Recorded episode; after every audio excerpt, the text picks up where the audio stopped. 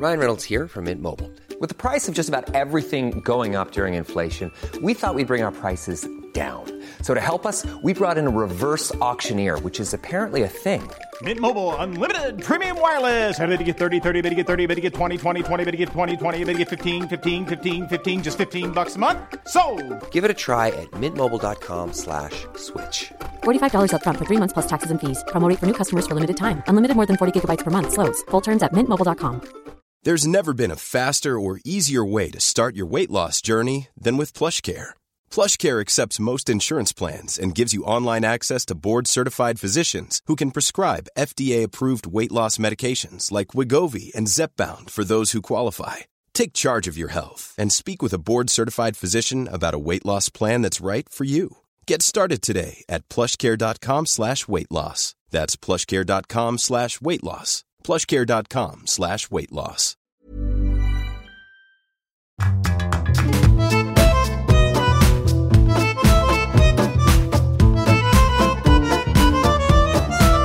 Hello, welcome along to a brand new episode of Writer's Routine, and this week we're chatting to Claire Daverley. Her new novel is romance, it's uplit, it's called Talking at Night.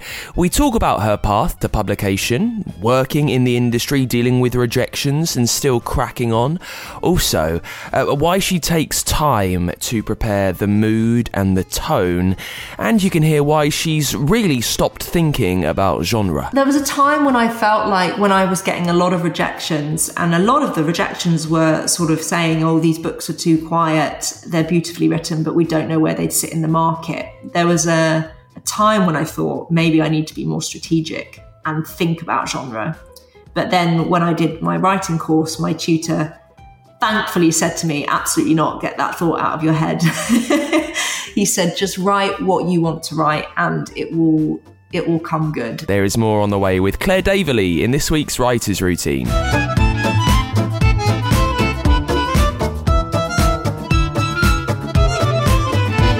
Yes, welcome along. My name is Dan Simpson, and this is Writer's Routine. If you've never listened before, well, it does what it says on the tin, really. That's the plan. I try and chat to as many fantastic authors as I can, bringing you one most weeks, and we just try and learn the secret of their working day. We see where, when, and how they write. We just try and take some advice to bring into our own lives to see how we can give ourselves a better chance of getting down a novel. Um, and I'm very excited that our sponsors for this show are Plottr. If you missed the fantastic Plottr offer earlier on in the year, you can make the most of it now. Plottr is a writing tool, it's a software that like this show, does what the title says it plots. It helps you plan your books the way that you think. It lets you outline faster, organize smarter. It really turbocharges your productivity. Now, when you open up the software, this tool, uh, you get a digital corkboard smack bang in front of you. And on there, you can easily swap between the timeline, the outline, your notes, the details on characters and places. You can tag all of it, you can color code it, which makes it easier to skim through to find what you need. Imagine the chaos of a notebook with post it notes sticking out at odd angles. It's all of that, but in front of you in a way that is much easier to manage. It allows you to track the details of your plot at a scene level and switch and swap them however you like.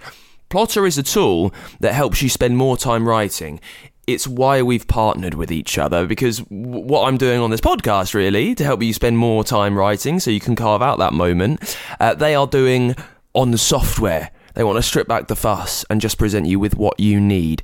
Because as writers, we spend a lot of time faffing around with the window dressing of what is simply getting words down onto a page. Now, the best way for you to see what it does and how stunning it looks and how helpful it can be is by heading to go.plottr.com uh, slash routine and taking a look around. Because while you're there, right up to the end of the year, you can get 10% off the software with this show. Uh, so have a look around, get the deal, use the code, it's in the episode notes of this show. Get to go.plottr.com slash routine. Let's get into it then with Claire Daverley on the show this week. Claire has been writing since she was six years old. Uh, she's worked in publishing, having a few rejections along the way, uh, but carried on. Uh, went to school pretty much, and now her novel, Talking at Night, is finally out. It's a love story about Will and Rosie, seemingly destined to be each other's great love story until a tragedy shatters their future. It's all about the balance of what is and what could have been. You can hear all about the story, uh, how much she thought about genre whilst writing. We talk about how a recent house move has changed writing for her. Also, how she is dealing with the freedom of a full day to write in you can hear how uh, writing courses helped push her on to the next level uh, and helped her deal with the rejections that she's faced. Uh, we also chat about the journal that is vital but is never looked at. And we run through why she takes the time to prepare and get in the right mood with candles, with playlists, to find the correct tone. It's all on the way, and let's jump into it as we always do with our writers. Chatting to Claire Daverley, starting with what she sees around her in the place where she sits down to write. Yeah, of course. So my view out the window has changed quite dramatically this past year um, after I moved house. And it was quite a big move from Hertfordshire to Scotland. But um, the desk setup is more or less the same. So I guess I'll start there. I work on an old battered IKEA desk, which I've had since I was about 12 years old. So it's totally stained with kind of ink and pencil lines and rings from all my many mugs of tea. And there's like a big rip in the paper surface, which reveals the sort of cheap chipboard underneath. So it's not a nice or a classy desk, but it has served me for over half my life now. So I have a lot of affection for it. And um, on the desk itself, I've got a stack of novels that kind of serve to try and inspire or sort of set the tone for whatever project I'm working on at the time. So right now, those are different to the books that were there when I was writing Talking at Night. I've got a little ceramic dish filled with bits and bobs. So my headphones, some lip balm, a candle, which again changes depending on what I'm writing. So today it is a wild swimming scented candle. Um, I could keep going. There's so much on this very messy desk of mine. Um, I've got a lamp, a pot full of pens, my physical diary, which I would be lost without, a stack of papers and notes relating to my current novel, and then a little bit of whimsy too, in the form of a small plastic chameleon that my brother bought me. Um, he acts as my kind of little motivational companion. Sometimes my husband moves him around for fun, but mostly he sits on my desk and smiles at me, kind of like, you got this, which is really nice. Uh, listen, I'm very interested, slightly outside of the writing, but you, you mentioned this kind of gargantuan change and a move you've made from Hertfordshire to, to Scotland, right? Mm-hmm, yeah. I'm, I'm just always curious about how people deal with quite seismic I- events. I'm, look, let's be fair. You're in the same country, more or less. I, I just it's it's a slightly different scenery, I would say it is many, many hundreds of miles away.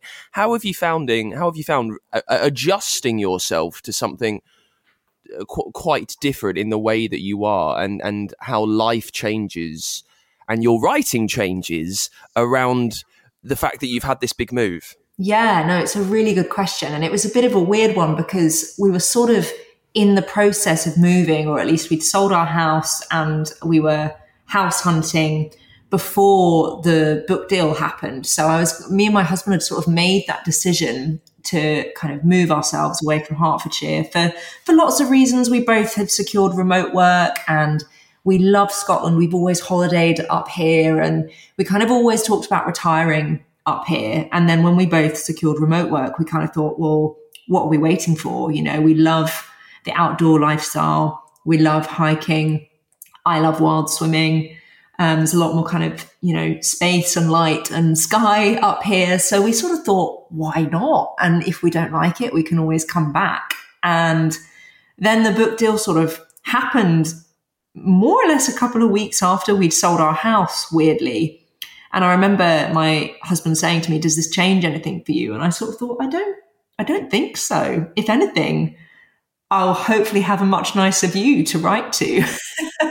so that was um, we'd stuck to the plan, and yeah, it's it's very much it's quite jammy. My my window now looks out onto sort of a sea loch and the hills, um, and I can see a lot of seabirds and sometimes even a pot of harbour porpoise. So it really is the kind of dream writing view. uh, as well as quite distracting a lot of the time. Whereas before, when I was in Hertfordshire, all I could see was sort of the street and the the train tracks in the distance, so there wasn't quite as much, um, you know, interesting things to keep an eye on when I was writing. But my routine has stayed very much the same. Um, I still like getting up and writing early in the morning. The only thing that I've obviously canned um, has been the commute into London. So I used to write on the train when I commuted to work, whereas now um, I write full time more or less at my desk. So that has been a big adjustment, but a very pleasant one. I'm always curious as well. When when you you moving to Scotland and in your mind you have well this is fantastic. I love hiking. I love wild swimming. It gives me the perfect opportunities to do all that. But i just know that life gets in the way so much. So i wonder how often are you actually getting to do those things that you moved there for? Yes again such a good question and something that we really kind of talked about before we made the move because all our family are still uh, down in england and our friends, obviously, and the sort of life that we had down there. And I just said to him, you know, if we are going to do this, we have to make sure we make the most of it. So I have that very annoying kind of answer actually, which is pretty frequently I swim most days. Um, I've got a paddleboard and I go out on the days that I don't want to swim on the paddleboard and we hike pretty much every time we have a, a free weekend day because um, the Arrochar Alps aren't far at all from where we live. So we are trying to make the most of it, but we've only been here a year. So maybe, you know, it's all still very new and exciting. Ask the same question again in a couple of years and let's see if we're still making the most of it. But it kind of feels like we're on holiday um, at the moment, which is just yeah, really, I feel so lucky. Oh, well, yeah, it seems idyllic. I mean, if you can live in a place where it feels like you're on holiday every day, I mean, you've not done much wrong, have you? Let me plonk you back in your writing space. You mentioned the the, the stuff on your desk. Is there anything? And you've got this lovely view. Have you got anything around you on walls that lets you know what you're there to do? Maybe writing plans, kind of post it notes, plot points, that kind of stuff? Yeah. So I've got quite a lot of stuff tacked up on the walls, kind of either side of my desk. So to the left, I've got kind of a, a cork board of like motivational or inspiring quotes, which I made a few years ago after a particularly tough rejection that I had um, on my writing journey. So it was kind of little reminders of why I was writing and why I should keep going. And then on the right, I've got a kind of mood board, I guess, for the novel I'm writing right now. So images and ideas I've noted down and quotes from kind of a few films and things to, that I've like collected um, during the sort of brainstorming period um, to help me sink into the right tone, I suppose. And yeah, a stack of many, many different kind of printed papers and mind maps and things um, for the project I'm working on at the moment. I have always liked to write first thing in the morning. Um, I am a morning person. I used to wake up at the crack of dawn, kind of before anyone in the house was awake, to get my writing in before my job, um, before my husband was up, and before the sun was up. Quite often, I just really love the privacy of that. I'm quite an anxious, busy person, you know, always lots of to do lists. Um, I worked in digital marketing, which meant a lot of emails and campaigns and social media notifications and just general noise, I guess. So the best writing I found got done before any of that noise could get in. So I would get up at the crack of dawn during lockdown um, to write. But even before that, as I said, when I commuted into London, I would often write on the train. And there was just something about using that dead time that really worked for me. And also the motion of being on a train or in a moving car or something. I just, I really love writing when in motion. And even though I, I, you know, on a normal day, I'll be sat in my office, I still write really well on public transport. Um, so whether that's because it's a learned behavior or something, I don't know. But normally I will wake up early still. So not as early as I used to, um, but say sort of half past six or something like that. And I'll head straight to my desk. I will light my candle, a little bit of ritual to it, I suppose, and just start writing pretty much beginning where I left off the day before. And I might read a bit of what came the day before to sort of get into the right headspace. I'll write as much as I can in an hour. And that's usually when my husband will get up and let my dog out of her crate. And the first thing she does without fail is bowl up the stairs and push open the door to my office, which usually means it's time to stop, time for breakfast. So I'll have a cup of tea, take her for a walk, and then I'm usually back at my desk for around nine or so. Um, and I'll do a couple more hours of writing if possible and then just spend the rest of the day either editing or you know doing other writing related things whether that's sort of a bit of publicity prep or planning for an event or something like that. So in terms of actual physical word count novel writing it's usually only two to three hours a day. Um, i find anything more than that and i sort of lose the flow. And i wonder whether that's because i used to write around you know a full-time job and a commute. So writing in snatched time seems to work better for me. When you know, just sort of little and often. It's it's interesting that you are now writing full time, and your your debut has come out. I speak to some authors who perhaps have published four and and are still snatching at moments around their work day to try and get this done. Whereas quite early on, you're you're you've got the liberty of eight hours or so. How how have you found that that transition of having loads more time in a much freer space because you've moved house to try and get stuff done?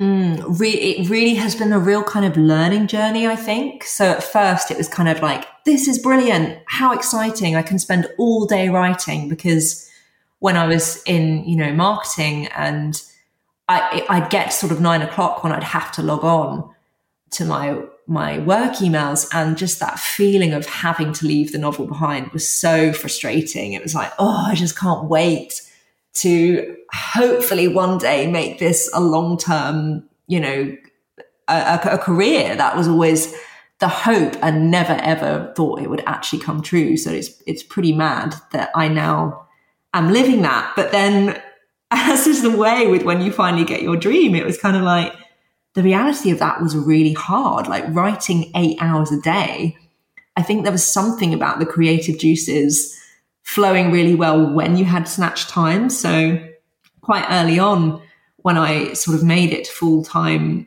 writer life, I would sit at my desk for, like you say, the full eight hours. And it was almost torture. It was kind of like, why can't I be this productive? Um, you know, what, why am I not just flying through writing chapters and chapters and chapters now I have the time. And it was really interesting to observe that actually writing's a really fickle thing and like stories are so fickle. Um, and I had to really lay off myself actually, because it was almost like I'm lucky enough to have this dream. I'm lucky enough to support myself writing full time. I absolutely need to work really hard at this. And that means as many hours chained to my desk as before when I was, you know, working an office job. So it's been a year of learning that that doesn't necessarily create the best work. Um, and sometimes I can write a page, sometimes it's a paragraph, sometimes it might be 3,000 words in one day on like a really good, prolific day.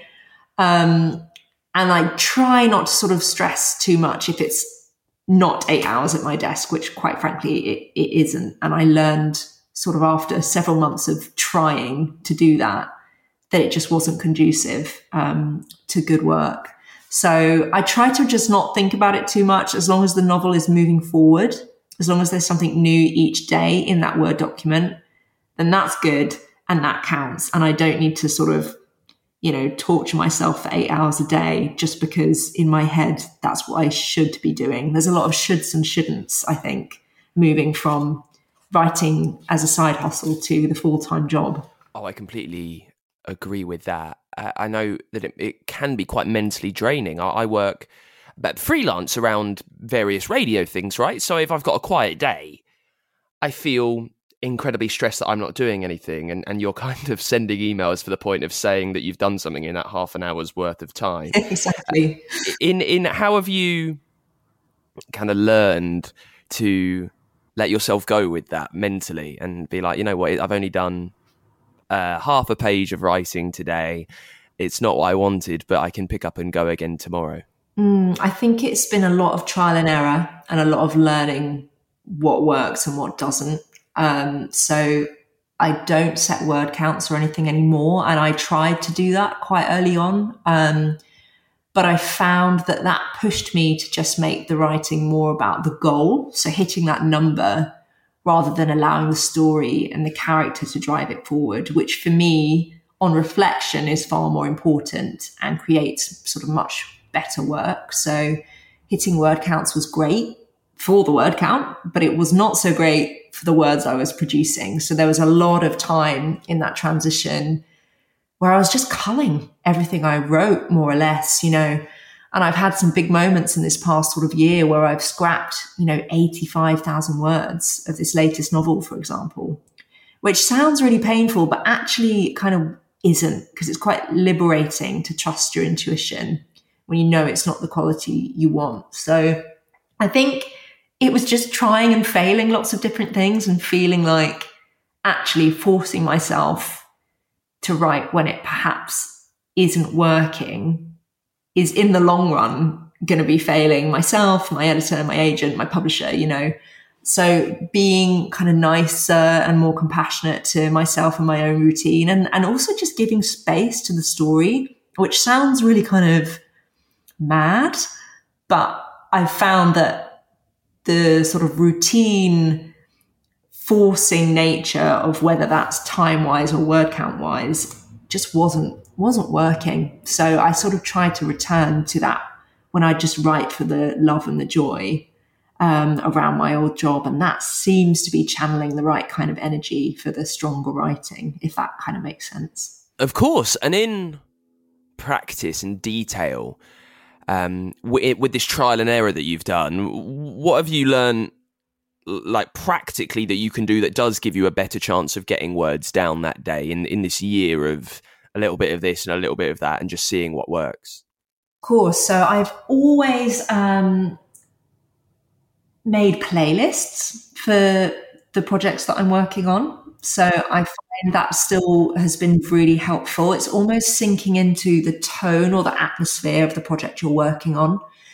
And that takes a while. It takes me a while to find the right tone and the right atmosphere. I think I mentioned the mood boards I've got sort of tacked up on my wall. Taking time to do that sort of initial prep work before I start writing. Um, I found that's really important. Um, the, I mentioned the candles. So there's like an element of ritual um, to when I sit down and write as well. And just very simple things like putting my phone in a drawer, you know, not allowing myself to check my emails. That very much, no, we're in this writing space now. Your candle is lit, your phone is away. There are no excuses. You have to crack on. But I, that isn't too hard for me just because I love doing it so much and it's always been my favorite thing to do. So I'm not a huge procrastinator. I know there's a lot of writers who say that the last thing they want to do is write and they'll go and, you know, hoover the stairs or whatever, whatever it is. Um, but I'm quite greedy for my writing time. So I do, I really enjoy that ritual and that sort of situation I set up for myself to be like, okay, this is my two hours of writing this morning. I find that I'm very excited to sit down and do that. Um, and then if I get stuck or something, just sort of taking the pressure off, I suppose. Um, so not feeling as though you have to sit and write and sort of torture yourself over the page. Um, I do a lot of running, um, which is often when I'll have my best ideas or when things will sort of come up for me if they've been a problem when I, that I've been sort of niggling over on the page. Um, my runs are often perpetuated with me sort of having to stop and write something down in the notes of my phone. So there's a lot of different bits of various projects sat uh, in the notes app on my phone. Um, and also, if I get really, really stuck, I find that journaling around the book really helps. So that might sound like super out there, but I'm a huge advocate of Elizabeth Gilbert and Big Magic and all her TED Talks on dealing with creativity in a way that kind of embraces fear and doubt and all the rest of it. So if I'm really stuck, I will just talk to the story or the kind of stuckness that I am in. I'll sort of try and engage with it, which sounds kind of mad, but it's it does feel like this living, breathing thing that's separate to myself. And I want to collaborate it with it. So I might write it a letter, kind of wondering why it's not working or wondering what it is I'm trying to get to. What is that story I'm trying to, to tell? Um, making space for it. And I think being a full-time writer as well, it's, you know, it's very solitary. You don't really have colleagues. You obviously have your agent and your editor, but very much when you're getting that initial draft down on the page, you're pretty much on your own. So engaging with that story and asking it questions, I find that really helps get me unstuck. Um, and that's part of my ritual as well. Um, so I have an almost journal notebook that is separate to all the actual kind of plot points and other sort of research notes that I compile is that journal left alone really after you've written in it? Is it something that you revisit? No, you're right. I just leave it alone. I kind of get the thinking and the and the discussion down on the page, and then I very much put it in a drawer and only go back to it when I need to. Um, it's almost like a little conversation that I'll be having with the novel that is very very private. Um, and I only get it out when I really really need it, which is often just when the the flow is not is not happening. Like I say, coming back to that fickle thing. And then when the flow is happening, it's like, oh, I don't need the journal. I know what I'm doing. I'm uh, turning up and doing my job and all is well. And then sometimes you just have days when that goes away. It's so weird. I've been writing, you know, for a long time since I was little, throughout childhood and, you know, when I was a teenager. And ideas just came up kind of very slowly. They weren't triggered by anything in sort of particular. It could be images or conversations or just this sort of urge to talk about something in particular. Um, I really love stories about people and feelings. And I, as you say, as is very common um, to all writers, really, is just I was a, a voracious reader. And I sort of knew that I always wanted to be a writer, but I was very realistic. And I kind of figured that's probably never going to happen.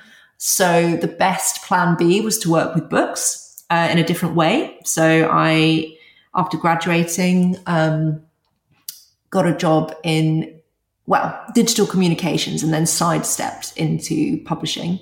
Um, so I was working with stories and books sort of, you know, all the time and then just secretly trying to write one that I would want to read sort of by night or as we discussed, sort of um, by early morning. And I had been writing novels since I'd graduated, sort of seriously. Um, I had two books before Talking at Night um, that I learned a lot from, whether that was how not to write a novel or indeed how to write a novel. So Talking at Night was just third time lucky, I think. I think I'd learned a lot as I'd, as I'd gone. Um, I'd been to lots of, over the years, lots of kind of um, events, meeting or listening to other authors, you know, speak and talk about the craft. And I was just so interested in the whole thing. It was just so fascinating to me. And I spent all my sort of spare time learning about what it meant to be a writer. And a lot of that was facing up to rejection, dusting yourself off, trying again. And a lot of the rejections were really painful and really hard. But I came to this sort of realization that even if I never got picked up, even if nobody ever wanted to read anything I had to write, I would still be doing it um, to the day I died just because I love doing it so much. So that when I had that sort of realization, it was like, well, I'm just going to crack on. I'm just going to keep going. So by the time I started writing Talking at Night, it was, as I say, third time lucky. But I think A, I'd learned a lot with the two sort of failed books, if you like, the ones that are still in the drawer. But B, there was almost this feeling of, oh, just having to care less because I, I had cared so much and every rejection felt so sort of visceral. And I just decided, you know, why, why? Because I just love the actual process. And lo and behold, once you make that decision, that's when an agent actually showed interest and, and signed me on the opening of Talking at Night. So it was a, a long process, I suppose, of just keeping on. Yeah, I would be um I would be quite useless with, with that rejection. I, I think I don't love anything enough to carry on, kind of just doing it like that, and it, it's quite amazing to um to persevere. You said that you you had learned from your first two books from the rejections. Uh, I guess it seems such a, a, a, an obvious question. How did you go about doing that? It must must take quite a lot of patient self analysis to sit there. And when you've worked for ages on a book, you think it's the golden goose, right? You can't believe no one's kind of taking this because you're so in deep with it. How on earth did you manage to take a step back and admit that maybe people were right in that this was not good enough and reflecting on what you could have done better. How on earth did you do that? Mm, it was it was a really long process, I suppose, because also with the feedback I was getting from agents, it was never as clear cut as it would have been nice to have been. You know, it would be really great for agents, and I'm sure some agents do, um, sort of spell out exactly what was wrong with it or, you know, why they hadn't taken it on. But I was getting sort of very positive rejections that were just saying, you know, or oh, this is better than most stuff we receive, try again next time, or oh, I didn't quite love it enough. And it was a bit like, all very, a lot of hot air. But along the sort of journey, there were a few key things. So, one of which sounds super obvious, but my first manuscript was just so long. I think it was about 140,000 words, which I think about now and I'm like, how did I think that was acceptable to submit something that extreme? Um, so that sort of was a real learning that actually, you know, shorter edited so much better. So I learned to become a much better editor, um, much more ruthless with myself. And I think that was just over time and you know getting the feedback that this manuscript is too long was a really helpful necessary piece of feedback. Um, and then just kind of having more time to sort of read about the craft. You know i read a lot about writing. Um, i went and did the faber academy course which i don't think sort of changed me as a writer in in any sort of massive sense. But as I say, it just made me a much better editor.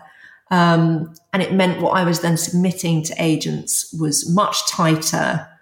Um, I became I became less fearful. I think you know I was so as you say everything felt like the golden goose. Everything felt what if this is a really important paragraph or page and I'm cutting it and I just have no idea whether that was the right thing to do or not. Like everything I got down on paper felt important. And then i got to a place where i felt like no it's not. None of it's important. It's all just it's all just words and stories. And I, I, saved everything in a separate document. So i never actually kind of deleted anything. So then when, when i became a lot more gung-ho about chopping and changing and much less precious about what was going on the page that was a game changer for me. And i think literally time was the only thing that could do that time and practice. Um, and that's why those first two failed books were still so important because had I not written those, Talking at Night would have probably been 140,000 words long. Um, so there was an element in in learning to edit myself and in learning to, I don't know, trust your intuition. I think, and I, I only managed to do that after years of, you know, practicing. If you thought the only way to get a more defined jawline with natural looking results was through surgery, think again. Juvederm Volux XC is a non surgical injectable gel filler that improves moderate to severe loss of jawline definition and can help you achieve natural looking results with little downtime. Even better, this improved definition lasts up to one year with optimal treatment. No maintenance required. Improve jawline definition for a smooth, sculpted look with Juvederm Volux XC. For important safety information and to find a licensed specialist, visit juvederm.com. That's J U V E D E R M.com. Not for people with severe allergic reactions, allergies to lidocaine, or the proteins used in Juvederm. Common side effects include injection site redness, swelling, pain, tenderness, firmness, lumps, bumps, bruising, discoloration, or itching. There's a risk of unintentional injection into a blood vessel, which can cause vision abnormalities, blindness, stroke, temporary scabs, or scarring. Talk to a licensed specialist to find out if it's right for you. Hiring for your small business? If you're not looking for professionals on LinkedIn, you're looking in the wrong place. That's like looking for your car keys in a fish tank. LinkedIn helps you hire professionals you can't find anywhere else, even those who aren't actively searching for a new job but might be open to the perfect role. In a given month, over 70% of LinkedIn users don't even visit other leading job sites. So start looking in the right place. With LinkedIn, you can hire professionals like a professional. Post your free job on linkedin.com slash people today. Hey there, it's Michelle Norris. I'm host of a podcast called Your Mama's Kitchen. When I travel, I'm usually looking for a way to find a taste of home when I'm not at home. And one of the things I love to do when I am at home is entertain. And Airbnb allows me to do that. When I was in California recently, I rented a house that had a great kitchen. And when we were sitting around the table, we we're all thinking, we're in someone else's house. Someone could be in all of our homes as well. If you have a home, but you're not always at home, you have an Airbnb. Your home might be worth more than you think. Find out how much at airbnb.com/slash host. We'll be back with more from Claire in just a second. If you want to make the most of the fantastic offer from Plottr, who are sponsoring the show for a while, get to go.plottr.com slash routine. And you have the chance to sponsor this show too. If you have published something and uh, finally got a book out there and you think it is kind of deserved more praise that it's got, because I know like publishing is a very tricky place to be because it can be both so lonely and so hectic. And if that's you, well, let me do all the pushing for you. Let me plug away. You can make that happen by supporting the show at patreon.com forward slash writers routine. It's probably the easiest way to help us out over on our Patreon page. Just by pledging a little bit every month, it helps us carry on and bring you these chats with the best authors around as often as we can. For that, you get merch, there is bonus content, and as I say, there is even a way for your book to sponsor this show. I will give it the beans. I will give it the full read. Uh, I will really, really enthuse about whatever you've worked on that I'm sure is deserving of so much attention. You can be part of our community that we've got going on on the Patreon page, having chats, sharing ideas. Get to patreon.com forward slash writers routine. Let's get back to it then with Claire Daverley chatting about her new novel, Talking at Night. It's all about Will and Rosie, uh, destined to be each other's great love story until a tragedy shatters their future. And it's gone down very well, received high praise from uh, Jojo Moyes and Fearne Cotton and Harriet Evans. So we get right into the reads with the book. We talk about why, after some rejections, she followed her intuition to try something new, which then changed everything.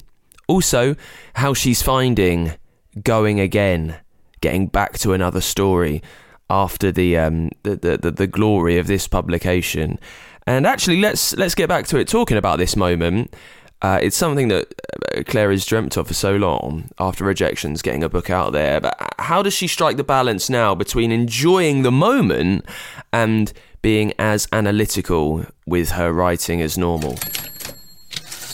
Oh, it's so hard. It's so hard to strike that balance. Um, because in, in on one hand, like you say, it's it's the dream. Like it's incredible that Talking at Night is out there, and you know I've got wonderful readers reaching out to me and telling me how much you know they love the book, and I've got you know the book being published in however many countries, and that is just boggling to me and super exciting. And I really, really try to take the time to try and absorb that that has actually happened. And it, you know, it's 18 months now after the book deal, and the book's been out since July. So, sort of three months of actually being a published writer. And it's, it's amazing. It's so exciting and so joyful.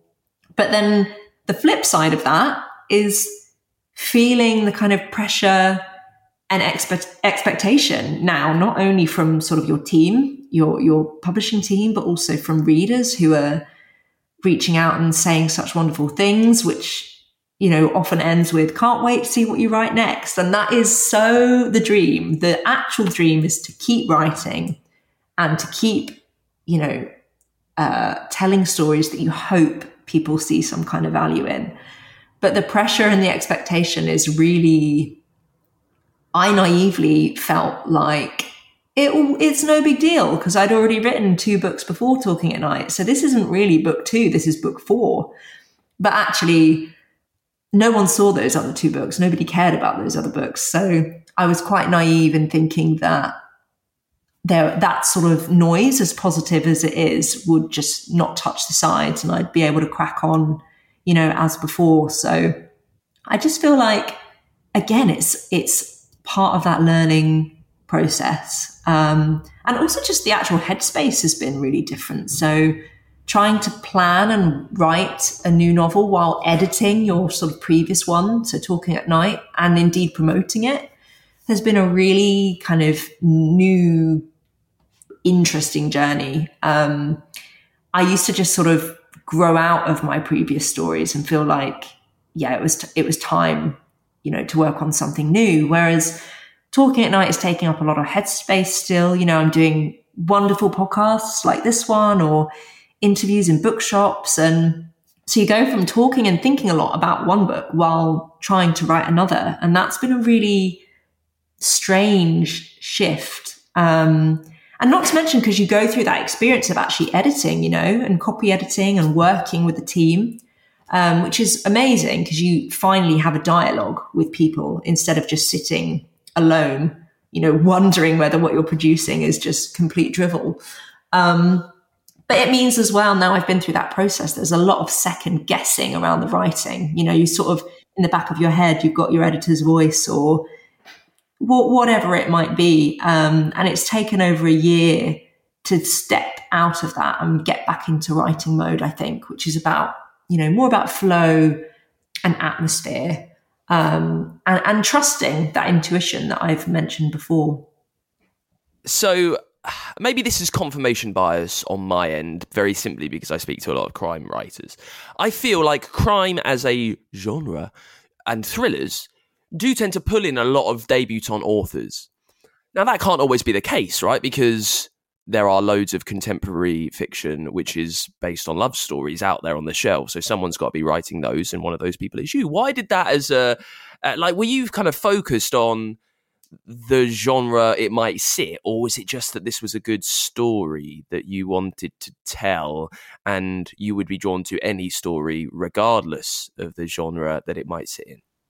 Yeah, no, absolutely. I never thought about genre. Um, I I love kind of reading uh, contemporary fiction. I love reading stories about people and relationships, and not necessarily romantic relationships. Um, and I think thinking about genre can be quite a dangerous thing as a debut writer, unless you're, you know, really keen on writing a particular genre, whether that's, you know, sci-fi or fantasy or like you say, crime thrillers, which is great. And I, I think often you tend to write what you read as well. Um, and I was reading a lot of sort of unplaceable stories, I suppose. Um, so there was a time when I felt like when I was getting a lot of rejections, and a lot of the rejections were sort of saying, oh, these books are too quiet, they're beautifully written, but we don't know where they'd sit in the market. There was a, a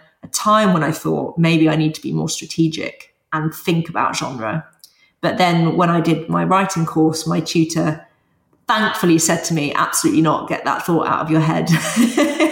he said, just write what you want to write and it will it will come good. And that was, you know, really good advice. Um, so talking at night didn't start out in my head as I'm going to write a love story. I, as I said, wanted to write about people. I wanted to write about relationships. I wanted to write about mental health and the things we sort of say and don't say. And Will and Rosie, the two protagonists, were sort of the vehicle um, for all of that. So yeah, as mad as it sounds, I didn't set out to write a love story. It just kind of turned into a love story. And the two books that I'd written previously had not been love stories. They had been stories about people and um, families and, you know, just real life. So Talking at Night continued in that vein, I suppose, and just so happened to turn into um, a contemporary romance at the same time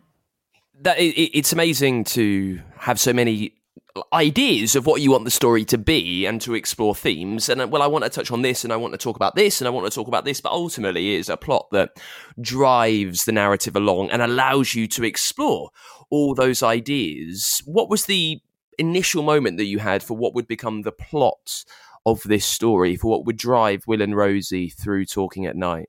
So i never sort of come up with there was no like you know amazing bolt out of the blue for this story. Um, you could probably tell the way I, I talk about writing that i'm always kind of feeling my way towards a story.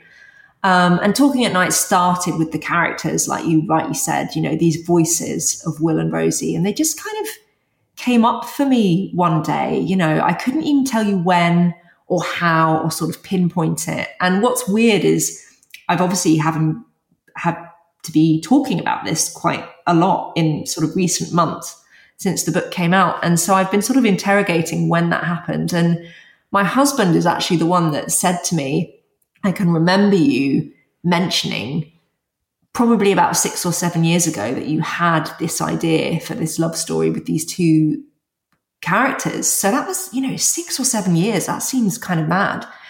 Um, so I just started scribbling things down, you know, conversations they'd have or scenes they'd share. And the story just kind of took shape in my mind over many years. And like I say, I was writing other things at the time. So I'm very much, I'm quite focused when I'm working on a project.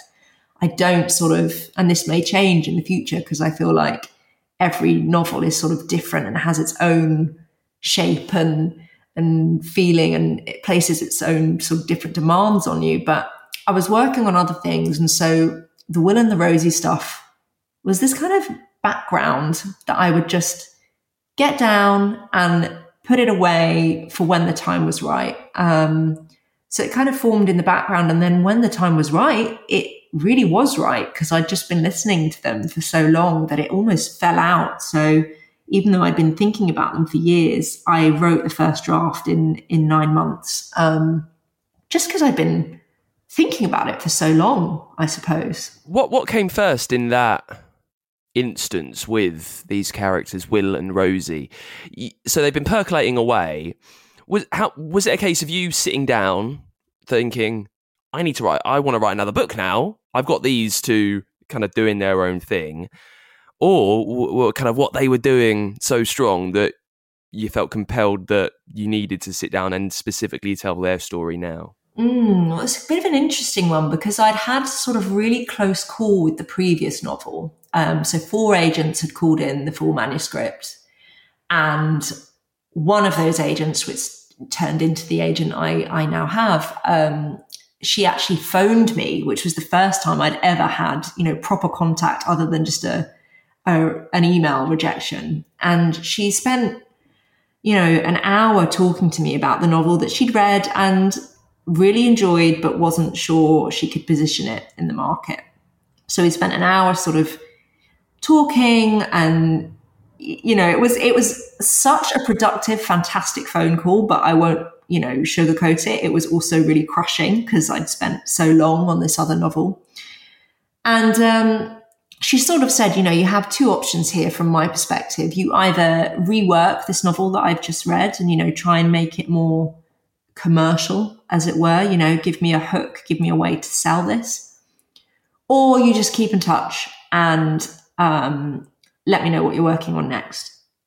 And so I hung up after that call and spent, you know, a good sort of six weeks or so really soul searching. You know, what do I do? And it was very tempting to just go back and rework the previous novel um, because I I felt like, you know, there was something there.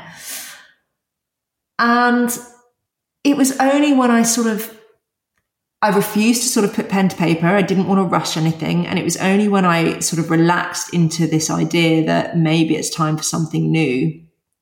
And I already knew what that was going to be because I'd been thinking about Will and Rosie for so long. So it was almost like this liberating idea of putting that novel that I'd finished away not having to rework it, but just diving into something new, that was exciting. And I feel like, again, it goes back to following that gut feeling, that intuition. I was much more excited about starting something new with Talking at Night. And so that's what I did. And I, I got 50 pages down and um, sent them to this, this agent who'd said, I'd, you know, be interested in seeing anything that you write in the future. And what was mad was she signed me on just those 50 pages. And, you know, she said, is, I want to read more. And I said, well, I don't have any more. I've only got the opening. Um, but because she'd read that previous novel, she trusted me and took a risk on me. And so that's, that's what I did. I just, it was almost like a rebound, an excellent rebound that really came good after the previous novel that hadn't worked out. And you're exploring these ideas with Will and Rosie. Uh, how much did you know of the story before you sat down to write it? Mm. So there's always that question, isn't there, of whether you're a, a planner or a, or a pantser. And um, I always have this terrible joke about I'm somewhere between the two. So I sort of plan with my pants off. There you go. There's the terrible joke. Um, because I have to let the idea come. You know, the characters have to form first and they can't be rushed. I have tried to rush it and it, it doesn't work. You can't force it. I have to be kind of very patient. So I had this idea. I knew who these characters were. I knew who Will and Rosie were. I was very kind of familiar with their chemistry um, because I'd been writing down scenes between them. But then I needed a shape of the story. So I will loosely plot out a story arc once I know who the characters are. So it's kind of a very vague frame to work with, but it's very flexible and it will often change as I write. So without spoilers, some really huge things happen in Talking at Night that were not planned for. They just kind of happened along the way. And I also didn't know the ending. Um, I let the characters kind of lead me towards it. Again, that sounds really far out and, you know, but it, it genuinely is the way of it. Sometimes I think that um, the characters can lead you to points you don't expect. So I plan very loosely to give me a sense of where I'm going. But at the same time, I need that freedom to just let the writing sort of find its way. So yeah, I, I began with a began with the voices, sketched out an arc, and more or less stuck to that arc, but things kind of happened along the way. And then about two thirds of the way through, I thought I knew how the book was going to end, or I thought I should end it a certain way, shall we say. And um, about two thirds of the way through, it became very clear to me that I had to end it differently because the characters just weren't playing ball with the original idea. And now moving on, you've learned quite a lot just in the process of writing full novels one massive one and they're not picked up and then this one is picked up and and you're exploring these ideas i, I guess moving into your, your second novel and then on writing your third how have you found that process of of going again and having a much clearer understanding of what agents publishers and readers want from you hmm. it's I mean, it's been a, a, what a privilege, you know, to be able to to be writing because it was a two book deal. So you know, I'm under contract to produce um, a, a book after Talking at Night, and that is incredible and the dream. So it feels a little bit like saying, "Oh, my diamond shoes are too tight," when you're you're saying it's it's been tough. Um, but in all honesty, it's you know with with with difficulty. I think just because in one breath, it's so exciting. And you really, I really want to just keep producing good work. You know, I don't want to rush anything. I don't want to put a novel out there that doesn't quite reflect the quality, you know, that, that, you know, talking at night perhaps lives up to or, or whatever that is. Um, so there's been all this kind of emotion. It's been a very jittery time of just feeling so lucky and so excited to move forward and write something else. But then also the nature of writing under contract and with readers who now expect things from you, um, almost absorbing all of that, like we were saying earlier, you know, allowing yourself to sort of enjoy that and bask in that after years of just never knowing whether it would go anywhere, but then also pretty much having to ignore it and shut it down because with all of that noise, there's no way that book is going to get written. Um, so it's kind of easing back into that very private headspace I had when nobody knew, apart from my husband, you know, that I was writing on the side. So taking all of that exciting noise, all of that stuff I've learned, as you say, from editors and agents and readers and locking it in a little box, getting back at my desk and just, I'm here to do a job and that is to write the best story that I can. And um, that is often really scary and really hard to do when you've got all this input from outside. So I'm very much trying to strike that balance of I've learned a lot along the way, but knowing I'm going to still keep learning and hopefully still writing, you know, books that people want to read. But that will only ever happen if I give myself the time and space and the quiet to do that. Um, so that's what I'm trying to do anyway.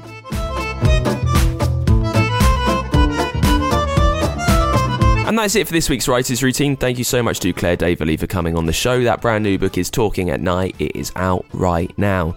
Next week, we are chatting to Freya Berry, who's coming on the show talking about her novel, The Birdcage Library. It's the follow up to her debut, which was a BBC Radio 2 book club pick. So that's high praise. What has she done after?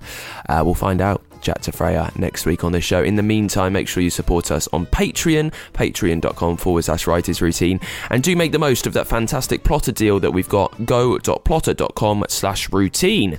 You can follow us on Twitter. We are at WritersPod. They're X. I never get it right. I was going so well too. Also, you can get in contact with the show, writersroutine.com. Use the, uh, the contact form there, and I will see you next week with Freya Berry. Until then, bye.